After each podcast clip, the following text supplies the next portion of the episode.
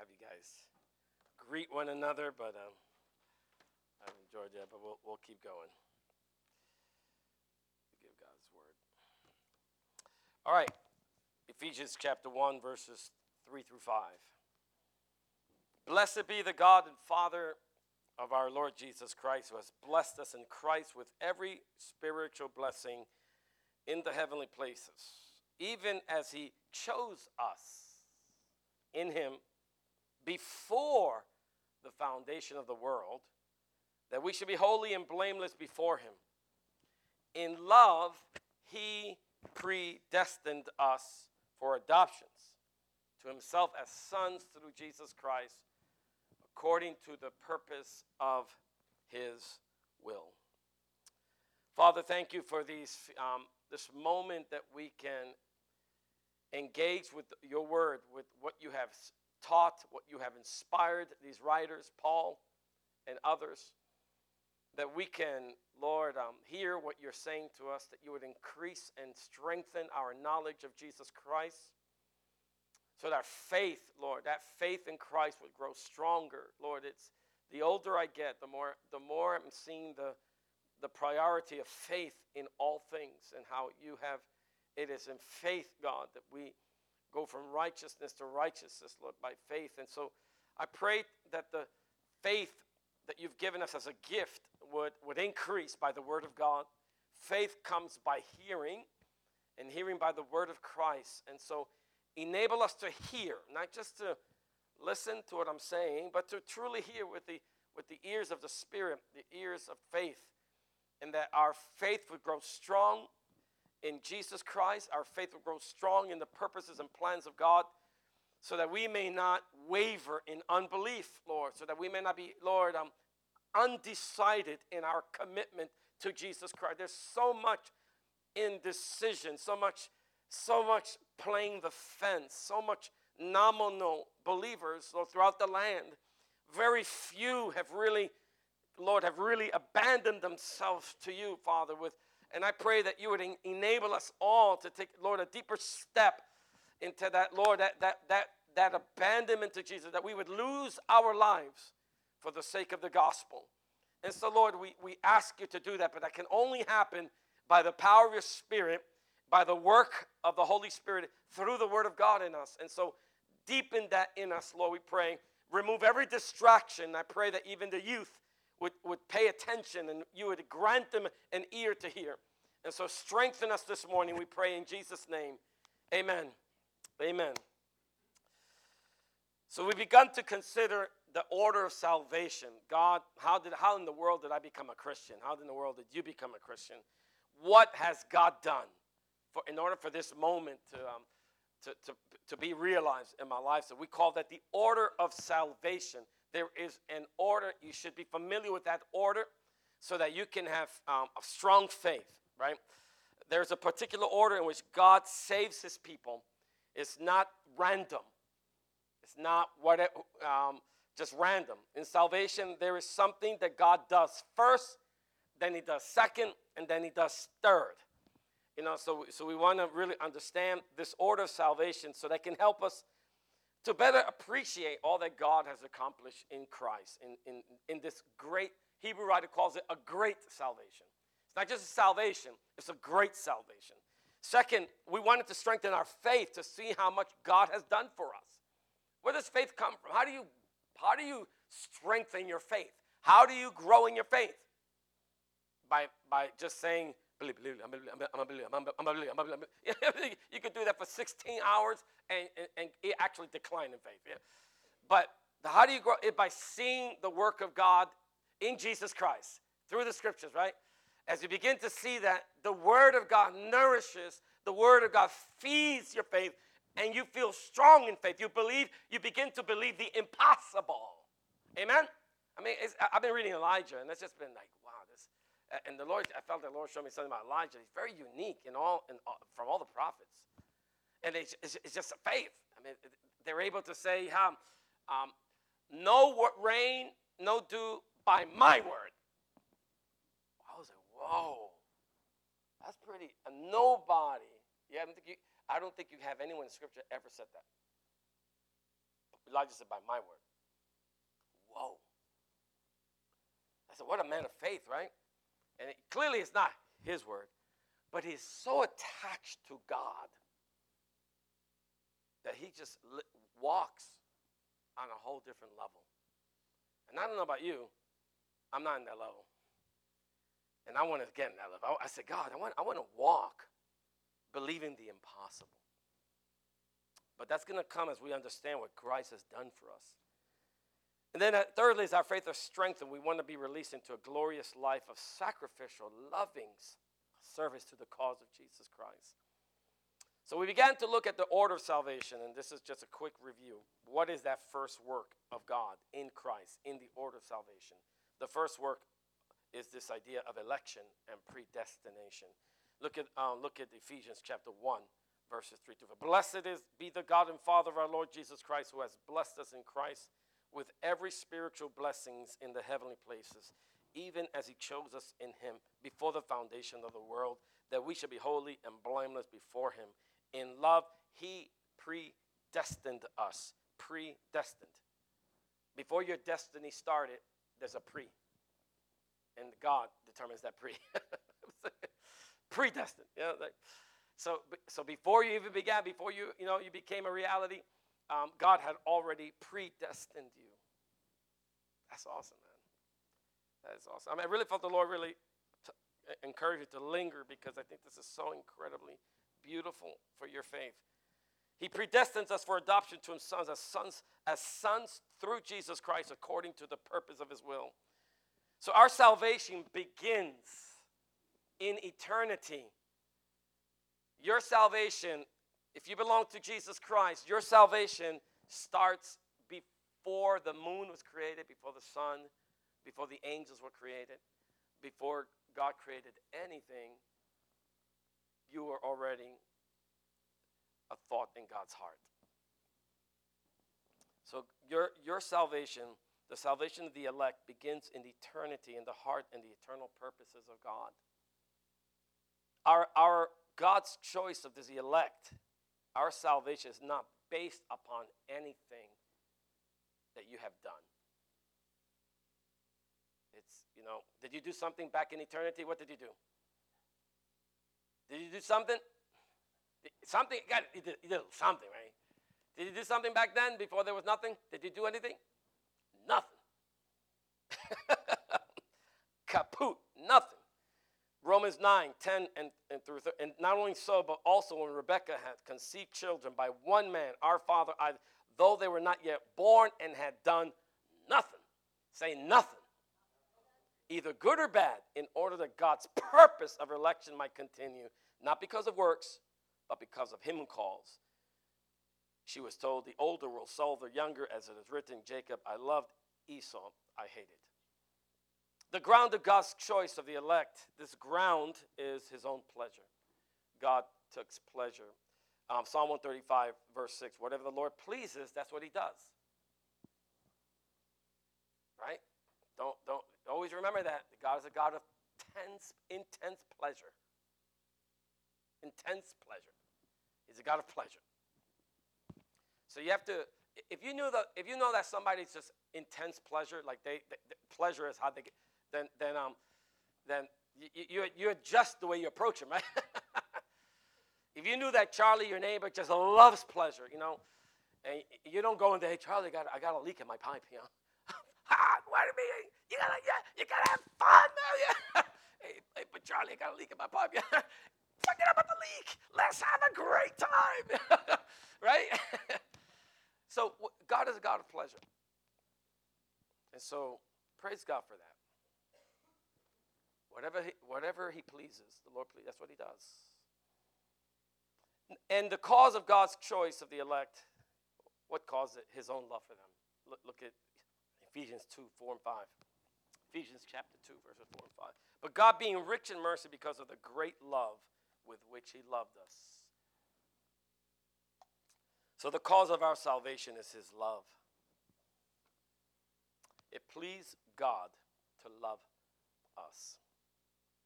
So that's, that's, that's the first work of God in, in salvation is his, his election, he predestined us before you, be, be, before you existed. God, um, be, before you existed, God had already de- determined your mind. And, you know, and that's something that's so beautiful. Um, it took me a while as a Christian to really lay hold of that truth. Said, wow, I thought I became a Christian because I, I you know, I went to the altar call and I said, you know, here, uh, I'm going to be saved because, you know, 1986, yeah, I'm gonna, I thought that was it. Said, and then Jesus said, no, I've known you before I made you. You're mine. You have always been mine. You didn't start being mine on March 26, 1986. You have always been mine. Now that you're coming to know that you belong to me. And that just was just so like, wow. That blew me away. I'm yours forever. There's a mystery in that, right? There's a mystery. It doesn't say that about everybody. That's, that's the mystery. It doesn't say that about everybody. We're His. I have loved you with an everlasting love. You belong to me. Wow. So I just feel we're going to continue to look at this first work of God. I believe that this topic of election and predestination is the most important and most foundational for the life of the believer. I believe that. It is the first work of God in salvation, therefore, it has priority. Failing to understand this great work of God will affect the rest of your Christianity. It will affect it. Your Christianity will be more or less defined by the degree that you can grasp this glorious truth. Your joy will definitely be, you know, your sense of confidence, assurance will be strengthened like awesome. Before, if, if I didn't wake up in the morning and read my Bible, I think I'm, if the Lord comes, I'm, I'm, it's over for me. when I began to realize, he, I'm His forever and ever and ever. It releases you from the burden, I got to save myself. So tomorrow morning, I'm waking up at 4 in the morning, and I'm going to fast for five days, and I'm going to really get this thing, and I'm going to really be the best possible Christian, you know, and that'll last 10 minutes before you, when you wake up and somebody calls you, and then you, you, you, like curse him out. and, and, and, he's like, what, what happened to your commitment? Well, right? So many people live in the burden of, I got to do this. I got to do that. I got to do this. If I don't do this, oh, it's over for me. The reason you're thinking that way is because you haven't grasped the meaning of what Jesus has done for you. So we're going to consider today the implications. This is going to be um, maybe a couple weeks. I want to look at what, okay, God destined and, and elects and, and has, he has a people what are the immediate implications? Uh, what, what, what is, um, you know, when we talk about implications, we talk about the conclusions that you can draw about something. For example, if you hear my stomach growling, what do you conclude? I'm hungry. If, if you see me yawning, what does that mean? So we all draw conclusions, implications of what something happens. Right? I see you sleeping, I draw conclusions. I'm boring. right? We all draw conclusions about things that we see. If you see me like this, hey, are you okay? You draw conclu- implications. What does it mean that God has elected, predestined what, what does that mean? I want, to, I want to, there are many beautiful things that can be said that will strengthen our faith, but I want to begin to consider biblically what shall we say about these things? What can we say biblically so that you can have a foundation? And hopefully, I want to begin to unwrap one of them. Let's go to Romans 8 31. 8 31. What, what, what, is the fact that, that God predestined. He before the foundations of the world, chosen in Christ before the world was ever created. So Paul says, What then shall we say to these things? So I'm glad that Paul addresses my, my, my desire to say, What shall we say for these things, right? So Paul clearly, what shall we say for these things? Let's just read verses 31 through 39 and just listen and, and just delight in God's word. But, but Paul, Paul is asking a question that I'm asking. What shall we say to these things? What can we say? Okay, so let's listen. What then shall we say to these things? If God is for us, who can be against us? He who did not spare his own son, but gave him up for us all, how will he not also with him graciously give us all things? Who shall bring any charge against God's elect? It is God who justifies. Who is to condemn? Christ Jesus is the one who died. More than that, who was raised, who is at the right hand of God, who indeed is interceding for us. Who shall separate us from the love of Christ? Shall tribulation, distress, or persecution, or famine, or nakedness, or danger, or sword? As it is written, For your sake we are being killed all the day long.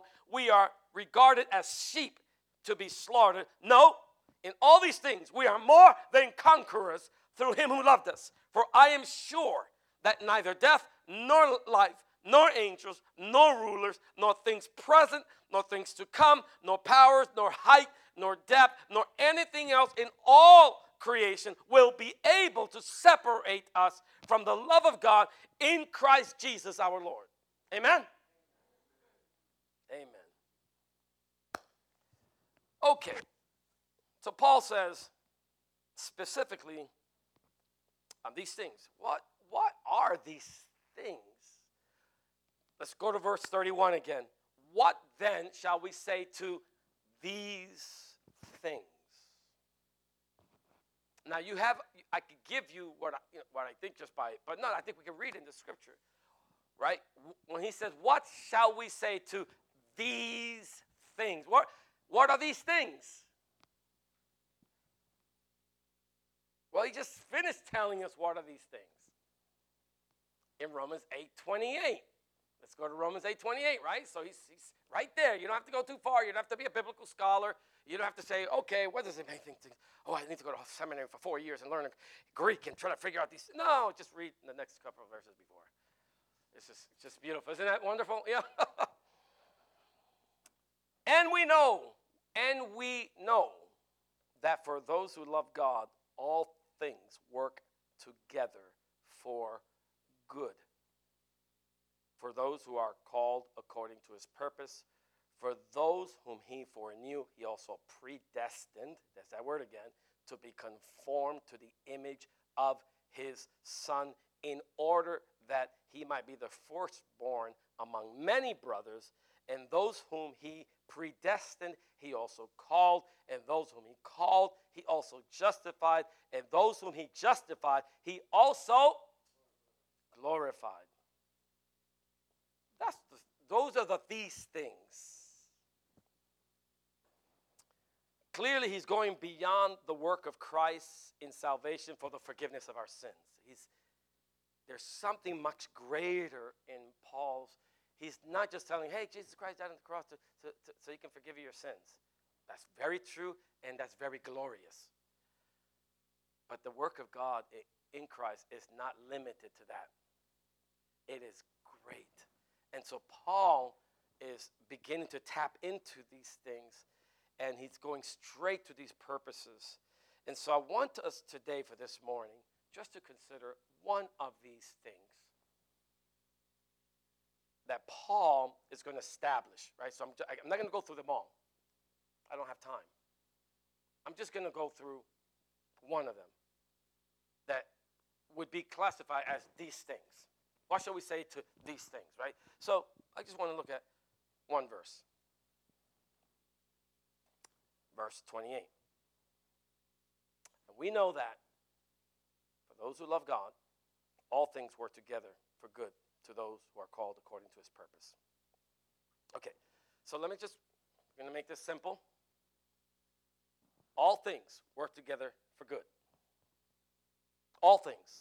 Say all things all things.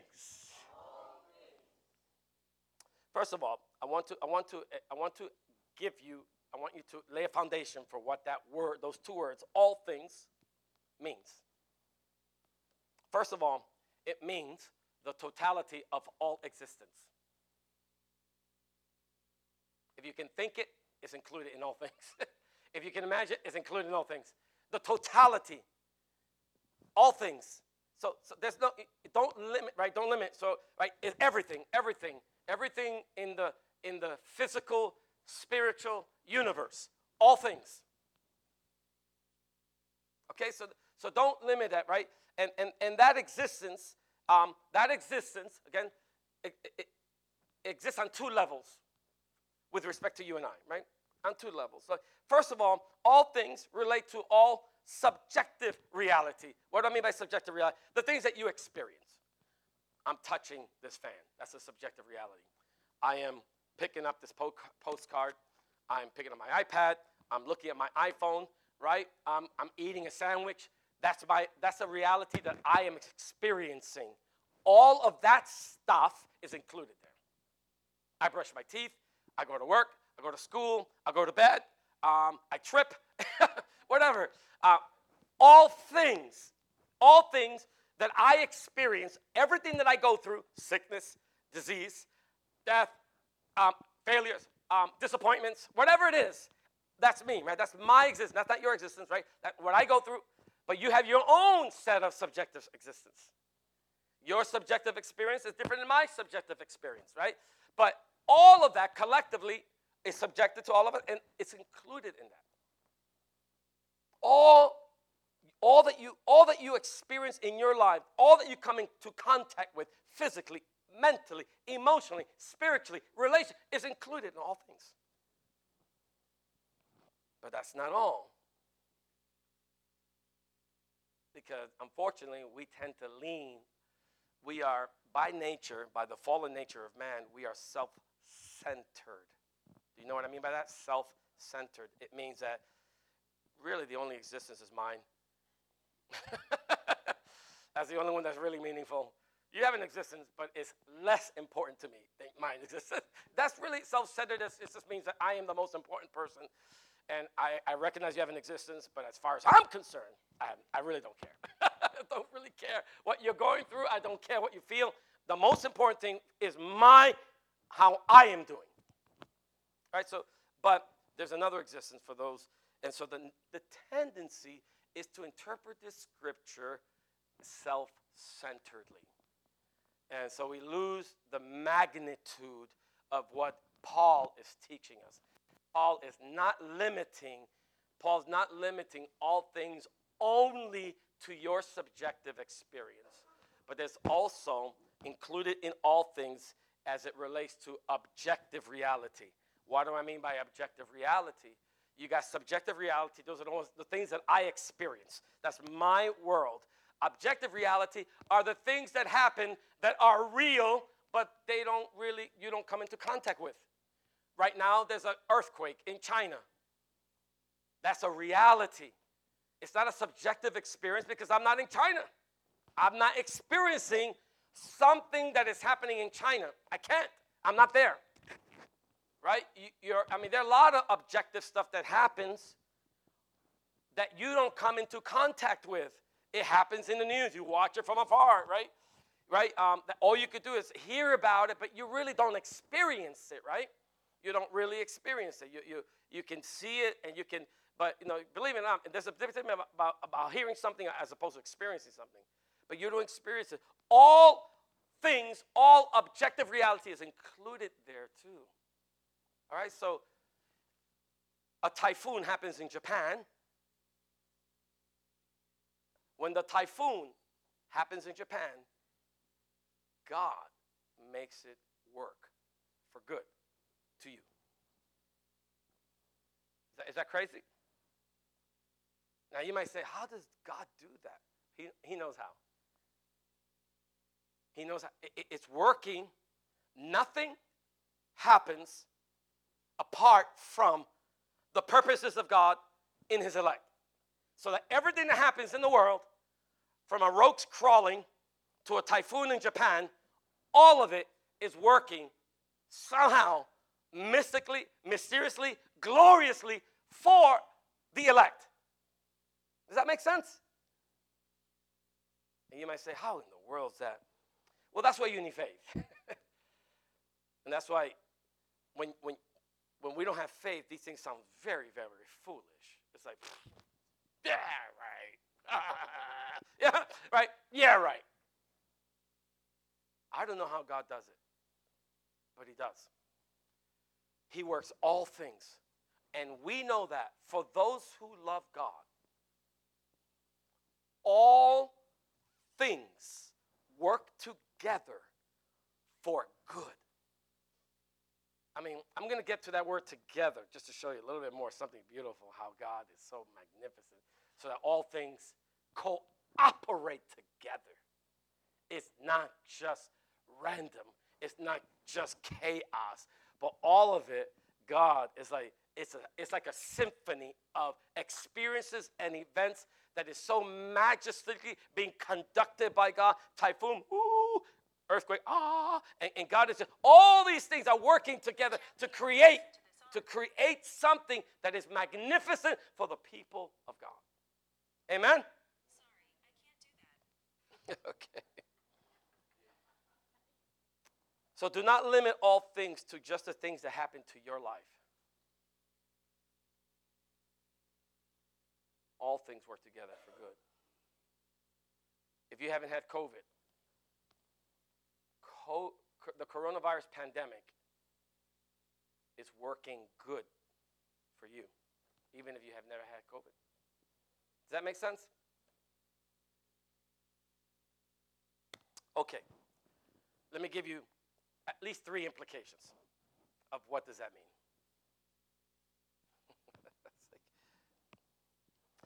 And again, you're gonna have to you're gonna have to think about this when you go home and say, oh, okay, but we have a great salvation because we have a great God, right? So it's a great salvation because He's a great God.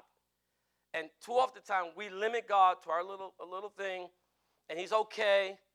And you know what? Your life reflects the way you, you view God.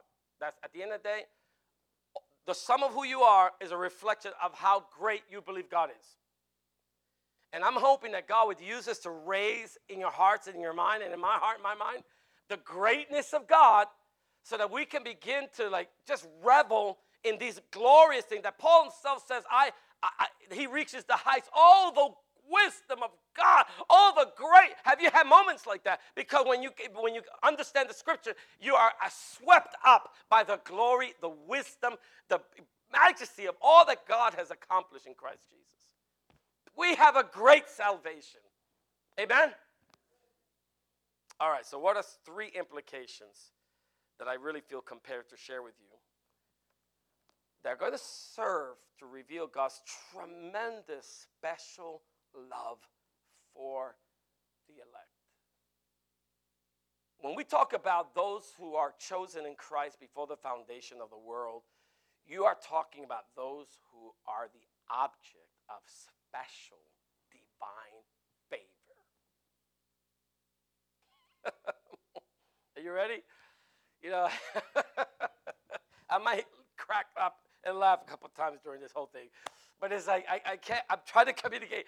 There is special divine favor upon his elect. It is outstanding. It is extraordinary. It is marvelous favor that God has granted to you and I in Christ. And of course, I just hope that this would encourage your hearts.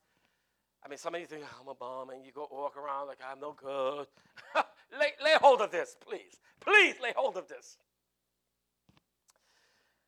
So how can we how can we see God's tremendous special love for his elect? And again, not everybody enters into that. These are his, those chosen in Christ. Let me, let me first of all, all things work together for good to those who love God. What are implications of that? Um, first of all, all that happens in your life, if you belong to Christ, all that happens in your life is never bad.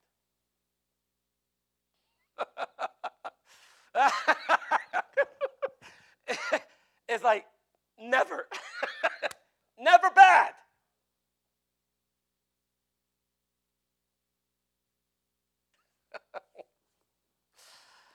Nothing that ever happens to the, ele- uh, to the elect ever terminates in an unfavorable condition. Never. In the ledger of life, the elect may show some expenses, but never a loss. the moment I thought about this, I was just, I was just like laughing. This is, this is incredible, Lord. But why do we think our God is so great? We, we think like, okay, all right, I'll save you. Um, all right, just follow me. And, and if you're okay, I'll, I'll, I'll uh, maybe I'll get throw you a couple of you know spiritual cookies. You know? no, our God is a great God who has this great plan, and He is going to pour out divine favor upon those whom He loves. And they're going to be the object of such extraordinary favor. And it's going to please God every moment to be that for them. When He says, I'll be your God, you'll be my people. what? Say that again one more time, Lord. What? Uh, I'm going to be your God, and you will be my people. I mean, the, the relationship there is like, get ready, fasten your seatbelt. This is going to be good. Amen? You know, I, I, we just have to re- rejoice. Like, uh, man, we walk around like a, like a funeral sometimes. but we, we gotta be rejoiced at what God has done in Christ. Have you ever like just laughed because he's so magnificent? When you begin to touch the reality of what you have in Jesus Christ, you can't help but shout hallelujah. In a real sense, nothing bad ever happens to you. It, it is impossible.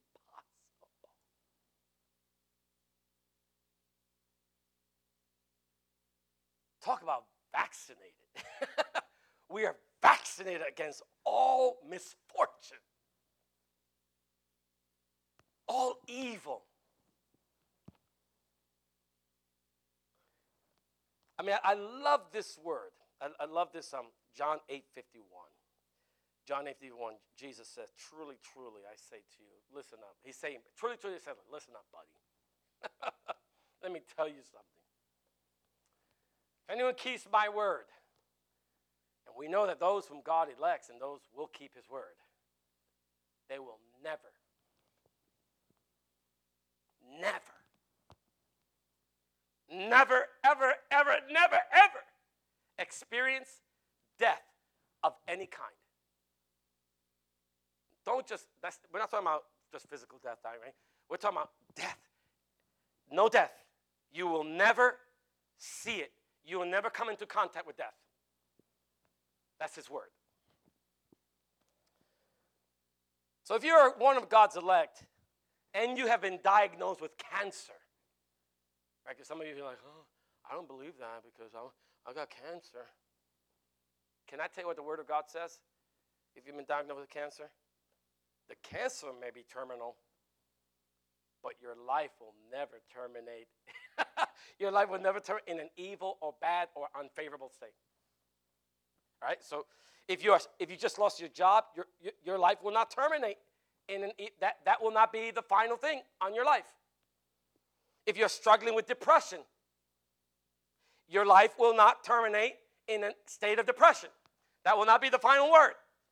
Um, if you're suffering with chronic pain, your life will not terminate in, in a state of chronic pain and misery. That's not the end. If you find yourself in an abusive relationship, your, your life will not terminate in this. That will not be the final word. Amen?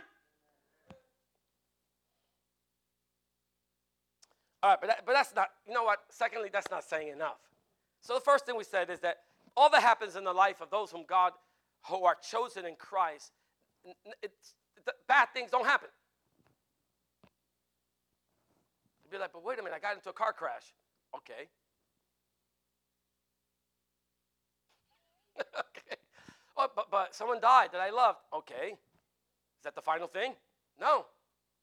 If you belong to Him, that's not the final thing. There's something more glorious behind that. But you know what? But like I said, that's not saying enough.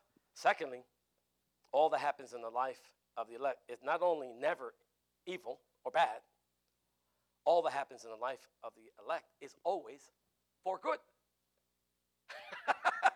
so it's not like, okay, not, nothing bad's going to happen to you. Not actually, no, he reinforces on the other side. It's actually all that happens is for good. Say that with me for good. Everything that happens in your life is for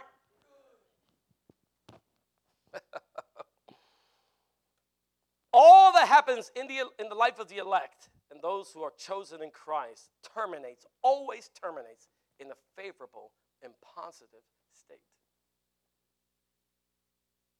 Your life will always be better. I mean, that's, that's, that's that, like Ecclesiastes 7 8. Um, this is only true, this is only true for those who are chosen in Christ. Better is the end of a thing. Better is the end. For those who are chosen in Christ, um, your end is glorious. Your end is fantastic. Magnificent, speechless, unspeakable glories are coming. Amen? It's unspeakable what's coming, and it's coming soon for some of us. Some of us are closer than, right? you know, but praise God. Um, it, it, like, like we got to get rid of this idea that, that you know, it, right? So all your failures will end for good. All your sins will end for good. All your disappointments will end for good. All your pain and suffering will end for good. All your broken relationship will end for good. I mean, what a glory. How, who will say no to that? it's like, well, no, I'd rather have my life. Because all things end well all the time for the elect. The entire life of God's elect is lived in, in a perfect and unfailing hope of the future. Amen? Look at Jeremiah 29 11. Jeremiah 29, for I know the plans that I have for you, declares the Lord, plans for welfare and not for evil. That is an absolute statement. That's not like I'm reserving this, this status of not evil for a little moment in the future. No, your entire life has been planned by God. And, and, and in that plan, there's plans for welfare driving every decision, every movement, and there's nothing of evil that is contributing in any way to his purposes. Amen. Like, like to give you a future and a hope. Do we believe that? That's what I'm saying. That we need to grow in faith because you're not going to see them with the eyes of, of, the, of the flesh.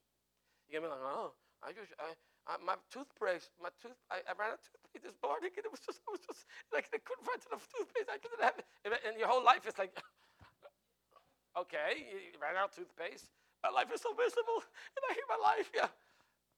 Right? Some of us live like that. Let's be honest. Every disappointment is like, oh, my life is, is horrible. Man, but if you know this and you belong to Him, absolutely no right to complain. Amen. It's only our ignorance that keeps us in these. But God has given us His word if we believe it. You can say, ah, no, no I don't believe it. It's too good to be true. Who are you gonna, who, are you to believe?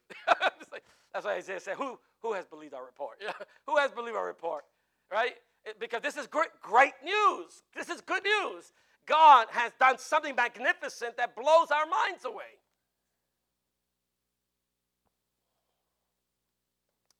Well, saying that everything ends for good is not saying enough. so here, here's what. So number one, not, nothing evil ever ends. all that you do will never end up in an evil, evil place, in a bad place. Get rid of that thought. Um, all that happens, all that happens in your life, all that happens um, will be for your good, for your good. All of it. God has, but even more. Thirdly,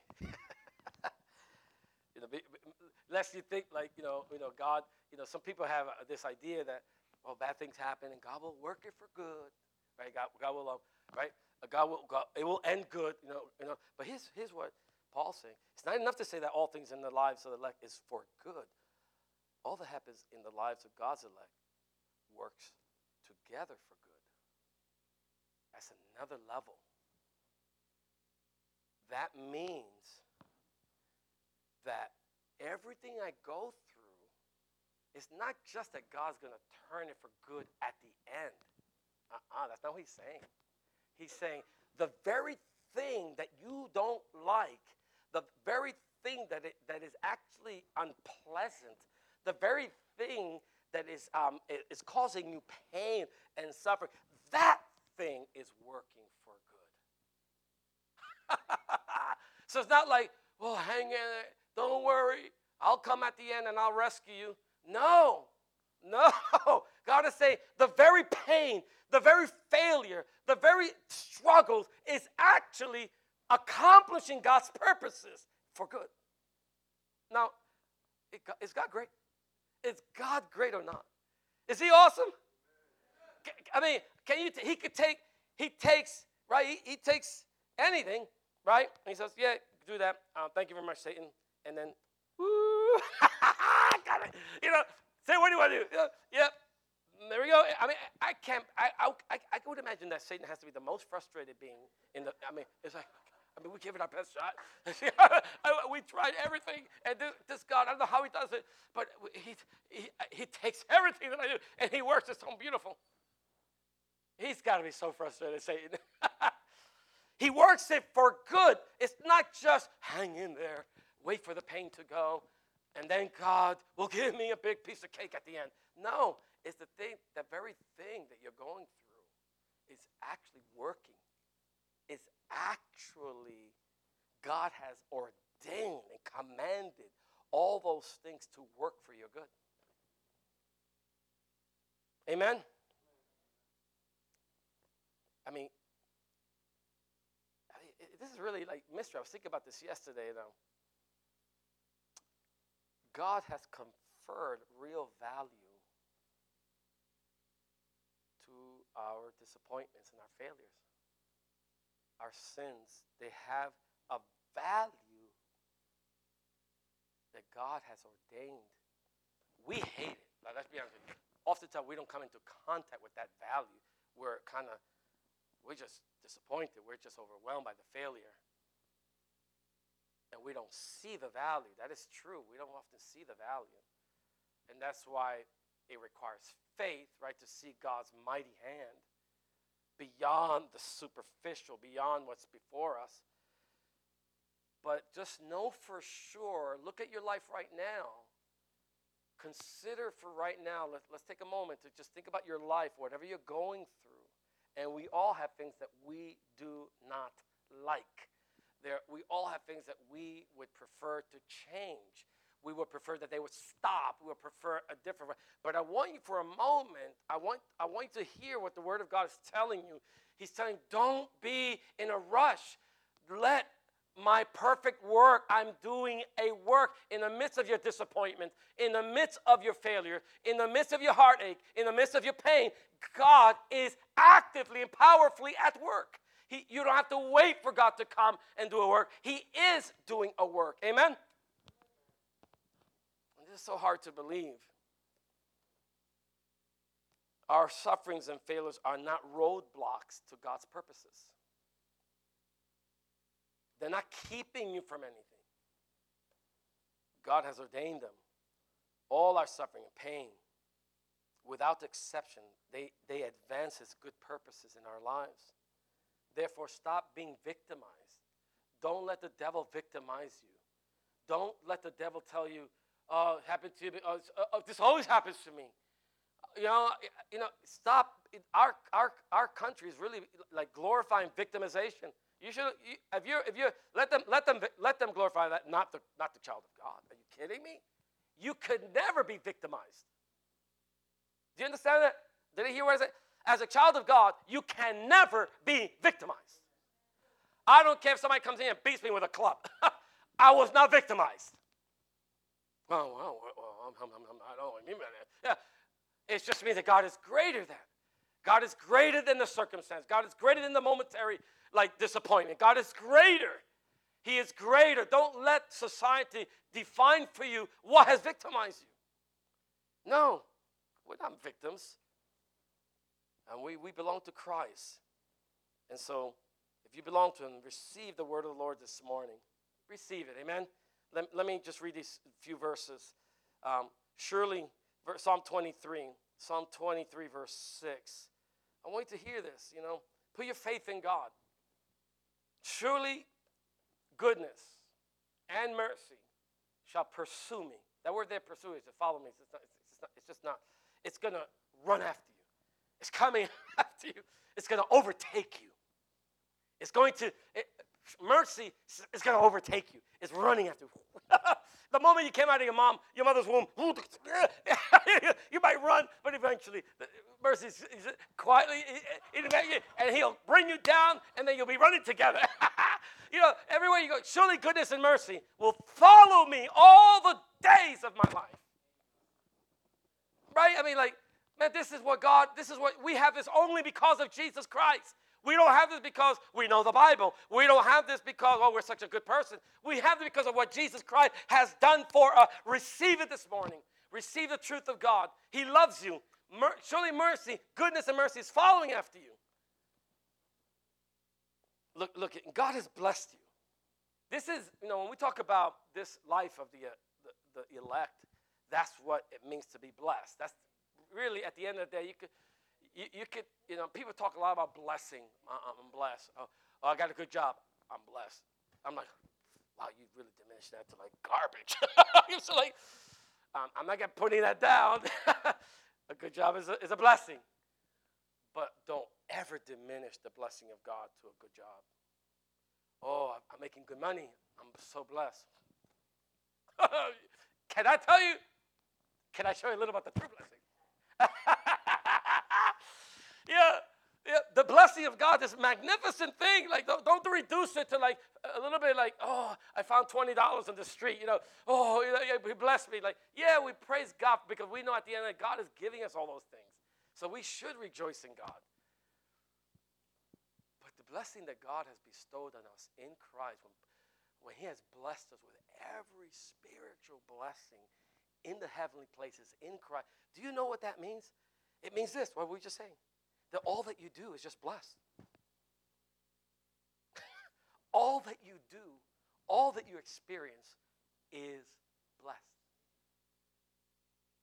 Right? Um, again, you know, don't don't don't don't say like, oh, tonight I'm gonna go to crack house and God's gonna. no, that's not what I'm saying. That's not what I'm saying. Don't twist.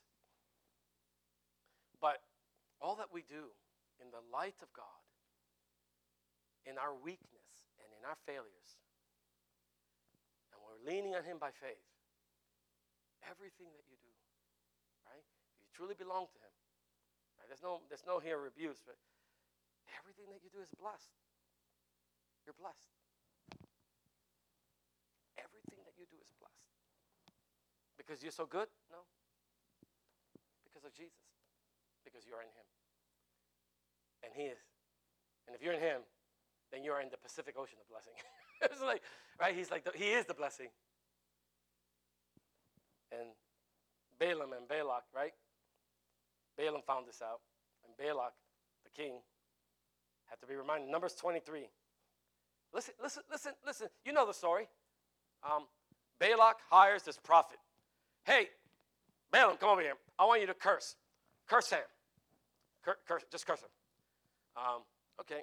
Why? Why do you want me to curse? I don't like Sam. I, I, don't, I don't want Sam. I don't want Sam in my life. I, I want to be like, right? Um, and and I, I, want to really rule, but I, I don't want him around. He's a, he's a nuisance, you know.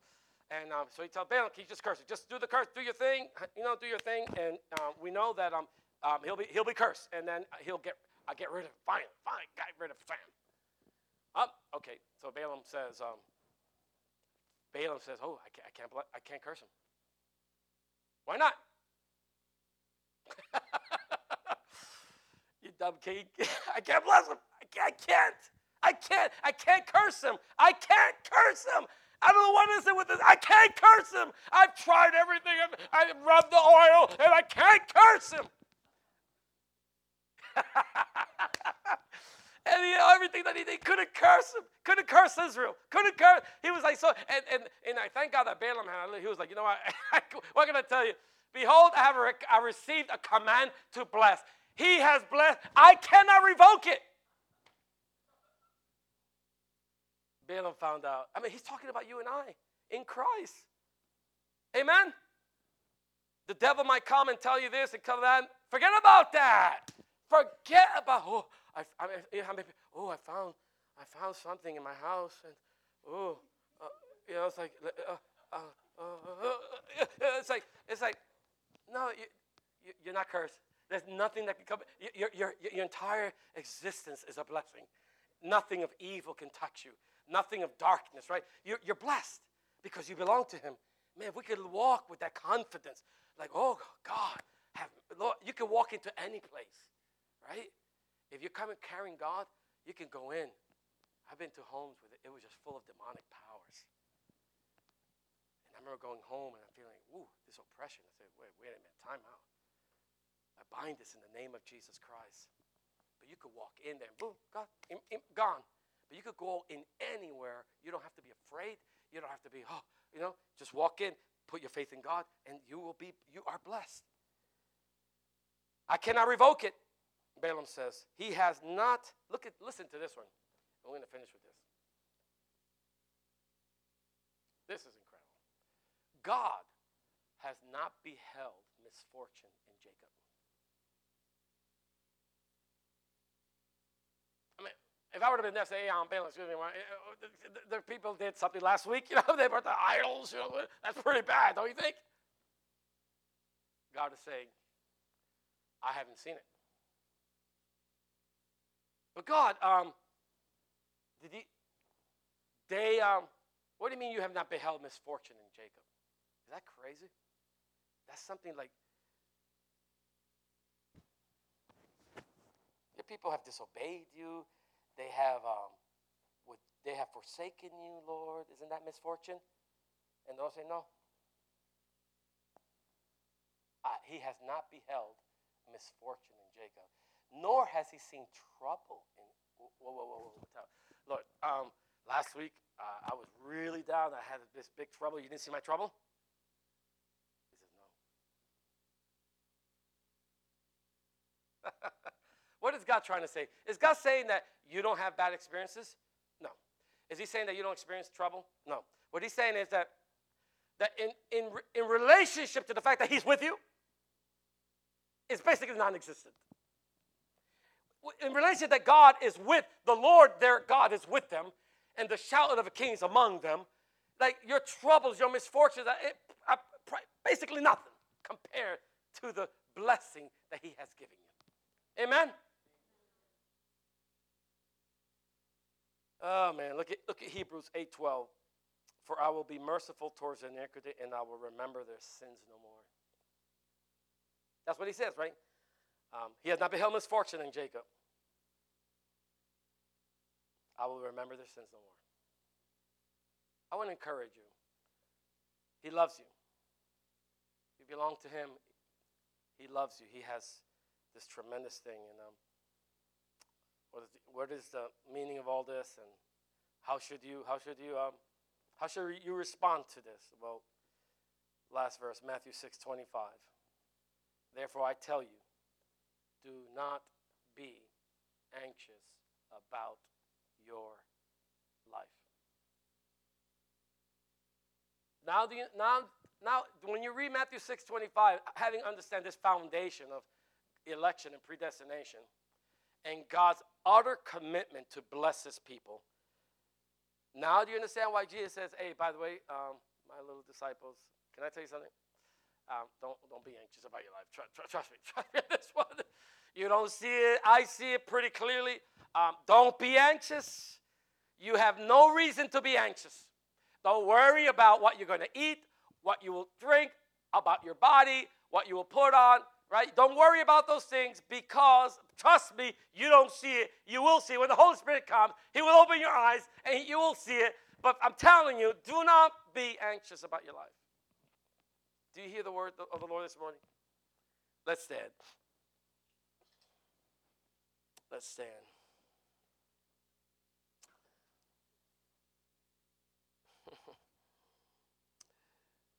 I pray that you go home and just consider these things. Amen. God is good. And now, if you don't believe this, then you're, you're, you're, you're right, that's another thing. But I, I trust God that somehow you lay hold of faith. This is not about you. This is not about anything about you. This is about what God has already determined concerning your life. Father, I just pray. How can we speak these things and remain the same? Impossible. How can we hear these things and remain the same? Impossible. I pray, Lord God Almighty. Oh, Lord Jesus,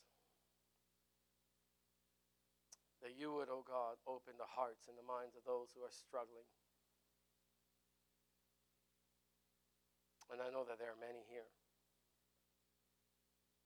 who struggle to even grasp the reality of your love for them, to give them a future and, a hope. I pray, Lord God, that you would just encourage every heart. Detach us from this world. Teach us, Lord, to teach us, Lord, to really believe the word of God. Increase our faith.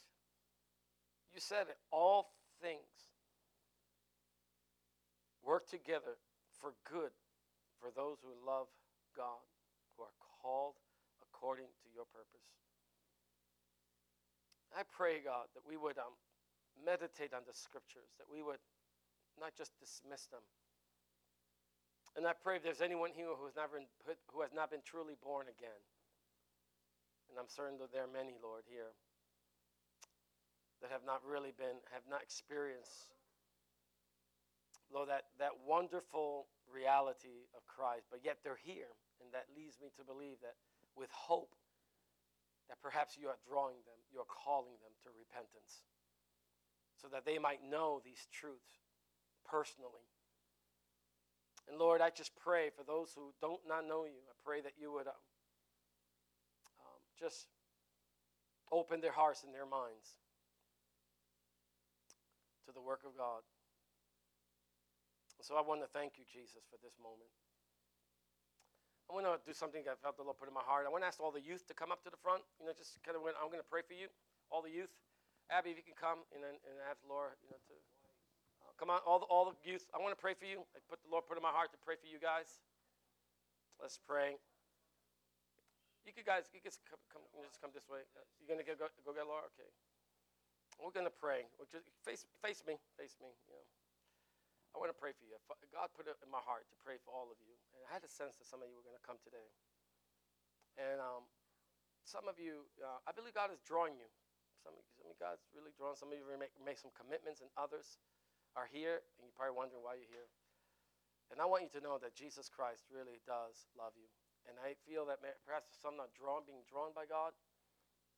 And I really want to pray to God that He would really open up your heart to know how much He cares about you, how much He loves you, that you can begin a relationship with Him. I'm so grateful to see you guys coming, really being a part of what God is doing. Um, but I want to pray for you. I really want to pray and ask God. I've been praying for you this week. God's given me a burden uh, more for you guys. I want to see you guys really know Jesus Christ. How many of you want to know Jesus Christ personally? Right? All right, just know.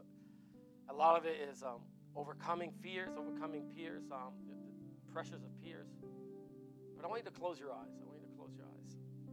And just um, really talk to Jesus Christ. Talk to He loves you. He died for you on the cross. Just close your eyes. Close your eyes. Don't let's let's put aside all the chit chat and the games and, and I want to pray for you.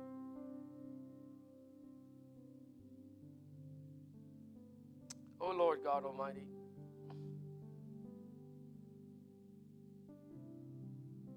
I pray for these youth. I want them to know the treasure of Jesus Christ.